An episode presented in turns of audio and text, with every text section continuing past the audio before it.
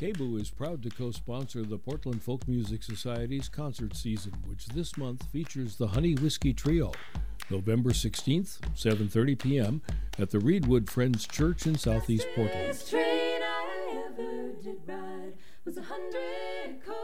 Through harmony, melody, instruments, and body percussion, these three women weave their music. They won the 2013 Harmony Sweepstakes National Competition. That's the Honey Whiskey Trio, Friday, November 16th.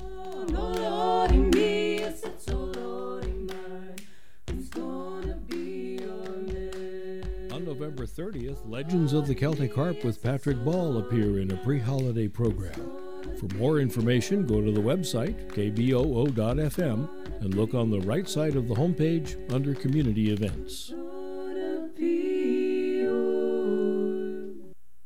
Ever wonder what happens to your Fred Meyer reward points? Now you can turn them into excellent community radio by linking your Fred Meyer rewards card to KBOO. Look up KBOO or our ID number 86634 at fredmeyer.com forward slash community rewards. Every time you use your card, KBOO will get money. Your rebates, discounts, and gas bonuses are unaffected. With your Fred Meyer reward card, you can turn cheese puffs or office supplies or cat litter into support for KBOO. Go to fredmeyer.com forward slash community rewards, all one word, and link your card to KBOO. KBOO Portland.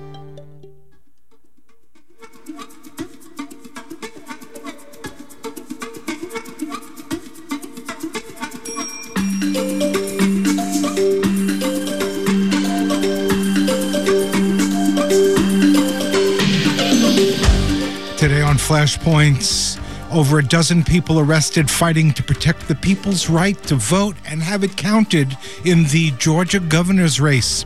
Also, Amazon's multi city headquarters scam.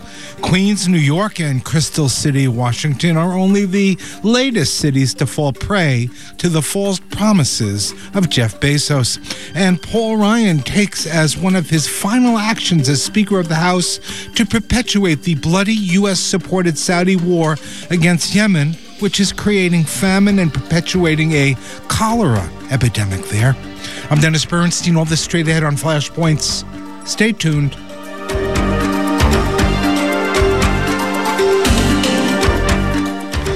And you're listening to Flashpoints on Pacifica Radio. Well, this will not be the first time or the last time you hear about this battle uh, for the right to vote uh, in Georgia, and that battle continues. Uh, uh, yesterday, there were over, I guess, 15 arrests, uh, including uh, State Senator Nikema Williams, uh, because uh, it looks like the leaders in the state don't want to count the votes and just want to declare Kemp the victor. So that battle continues.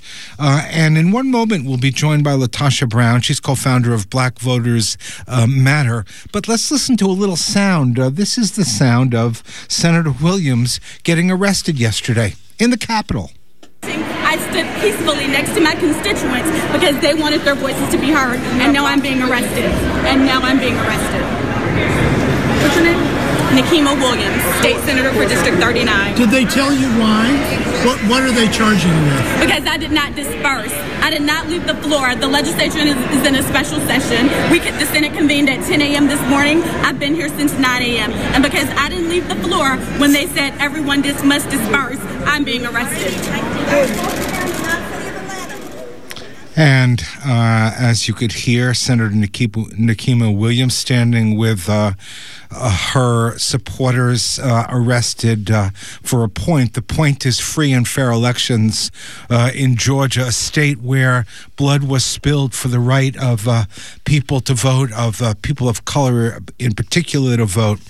joining us to talk more about this is Latasha Brown. She's co founder of Black Voters Matter. Latasha Brown, welcome to Flashpoints.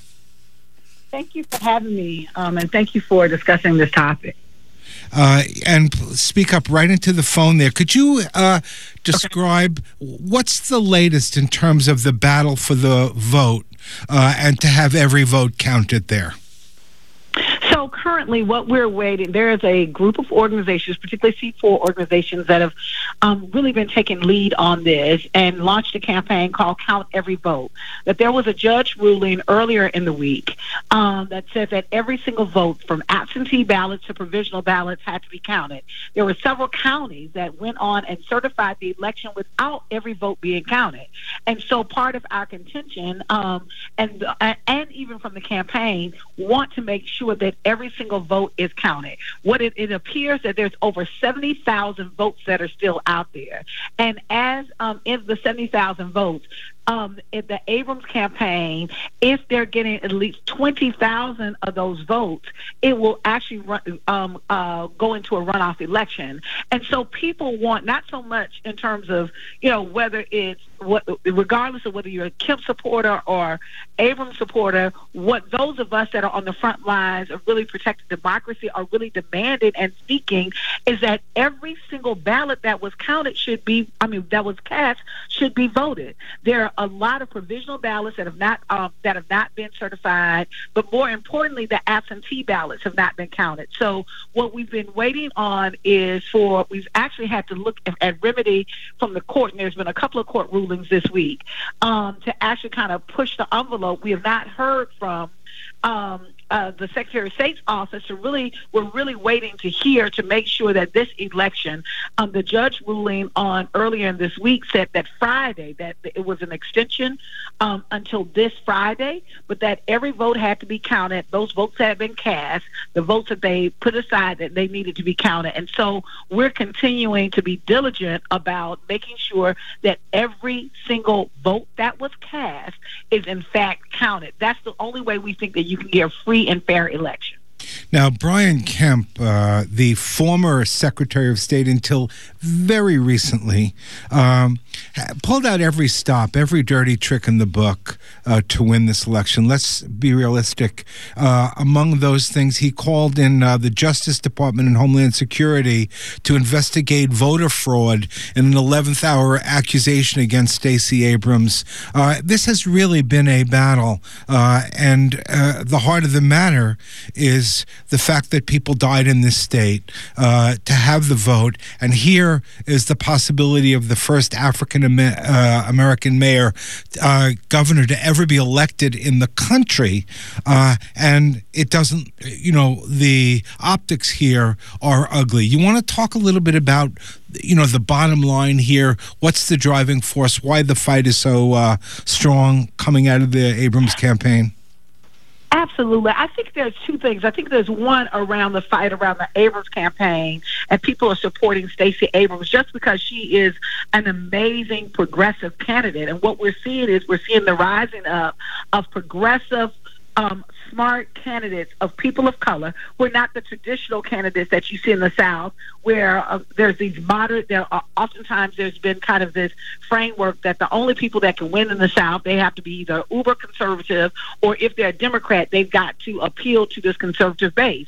What I think Stacey Abrams has actually demonstrated in her campaign is that there is a real hunger and need and desire for a progressive, forward-thinking candidates, and because of that, her candidacy. Um, um, brought a lot of excitement. There was a lot of excitement and engagement around her candidacy because of what she represents. And I think because she identifies and people know that in terms of her experience, her life experience, she's been diligent about supporting voting rights work, that that in itself has really been a clarion call for, for communities to really want to go out and vote and support her. But I think there's a second issue here, which is an issue around the question of democracy. That ultimately what there are those of us that are saying that aside from the candidates that we support, our candidate, um, whoever it is that we support.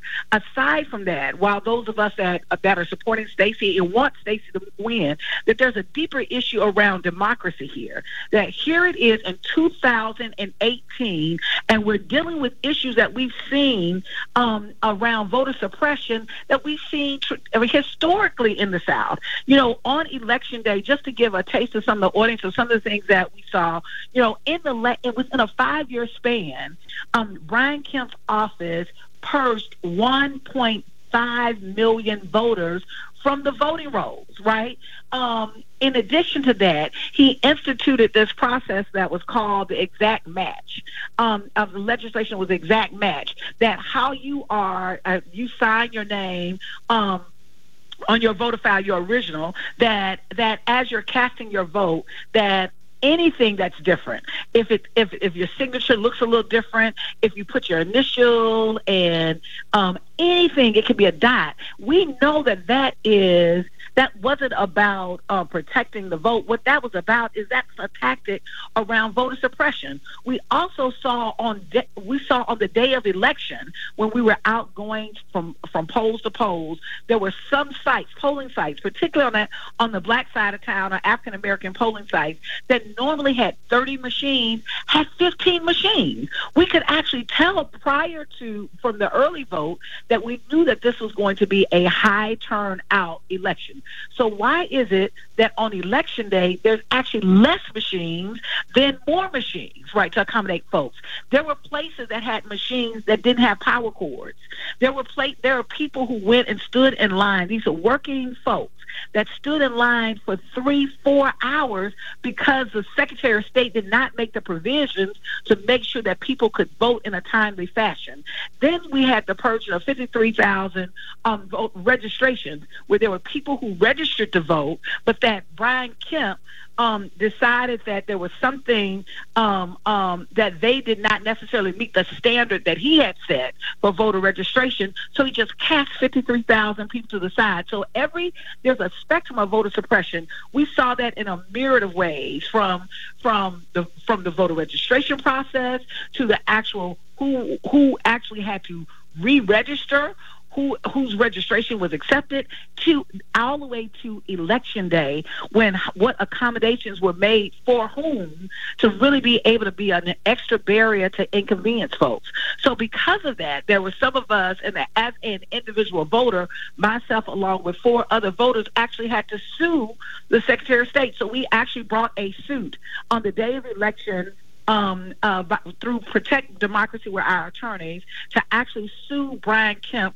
to force him out of that position that he would not necessarily oversee the election process going forward. He, in fact, resigned from that seat, and so now he's no longer over the election process. He should have done that from the beginning because it was a huge conflict of interest.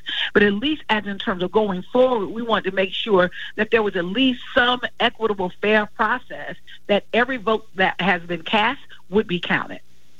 Now, I want to um, ask you about the arrest of uh, Senator Nikema Williams who has been a very strong supporter uh, of uh, uh, Ms. Abrams and who represents a very uh, important group of uh, people, mostly women, domestic workers uh, and home care workers, the kind of people that have maybe come out for the first time in support of a candidate like Ms. Abrams. You want to talk about the arrest and the significance of her being arrested in her own state house?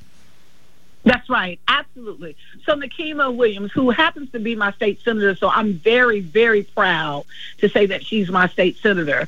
Was um, she, along with several organizations, uh, organizations who have been um, anchoring the Count Every Vote campaign, went to the state capitol in the Rotunda, and they were asking for, they were protesting around Count Every Vote. She was standing there in the Rotunda. Now, technically, because she is in session and she is a state senator, she every right to be in the rotunda standing with her constituents. Um, matter of fact, they didn't even have, she wasn't supposed to be arrested. It was technically, as far as I'm concerned, it was illegal for her to, for them to arrest her because she had the right to stand in that space. And so what wound up happening, she along with 16 other people, there were a total of 17 people who were actually arrested for protesting. Um, and, and, it was interesting because there's this image that I wish I could paint this image for people that are listening.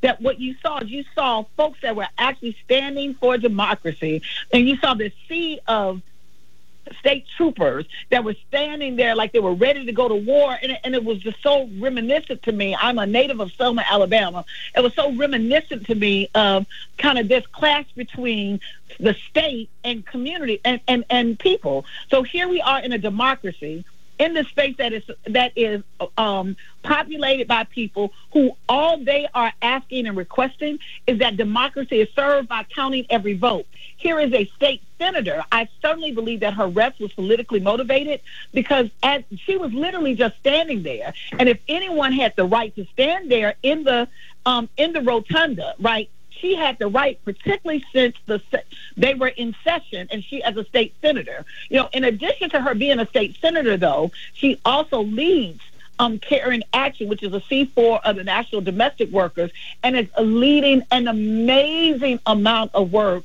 And she had people on the ground that were doing work, and, were, and that's why I think it, that we're doing canvassing. She had domestic workers, a part of her network, door to door. They did an amazing amount of work, and I think they were very impactful in this election. And that's why I really feel like she was she was targeted and singled out you know, as a member of the legislative body, he is a state senator who was arrested for being in the rotunda. She was standing with her constituents. She was standing with people that she she she actually believed in the call. And part of our freedom of speech, she had the right to do so. And because the, the legislation was in, legislature is in session, there was absolutely no reason for her to have been arrested. Well, it's uh, it's very moving. You say you're from Selma, Alabama. Uh, and this is a very moving moment in history. I mean, because it is people like uh, Brian Kemp and the current Attorney General of the United States. Well, he's not the Attorney General anymore, uh, Jefferson Beauregard Sessions, but he was the former Attorney General of Alabama. He was the former U.S. Attorney in Alabama. And it's the, the likes of Session and Brian Kemp uh, and Chris Kobach who are really serial white supremacists that we have to be honest who have made a career out of suppressing the rights of uh, black and brown people to vote. I mean, Jefferson Sessions, as a U.S. attorney, as an attorney general,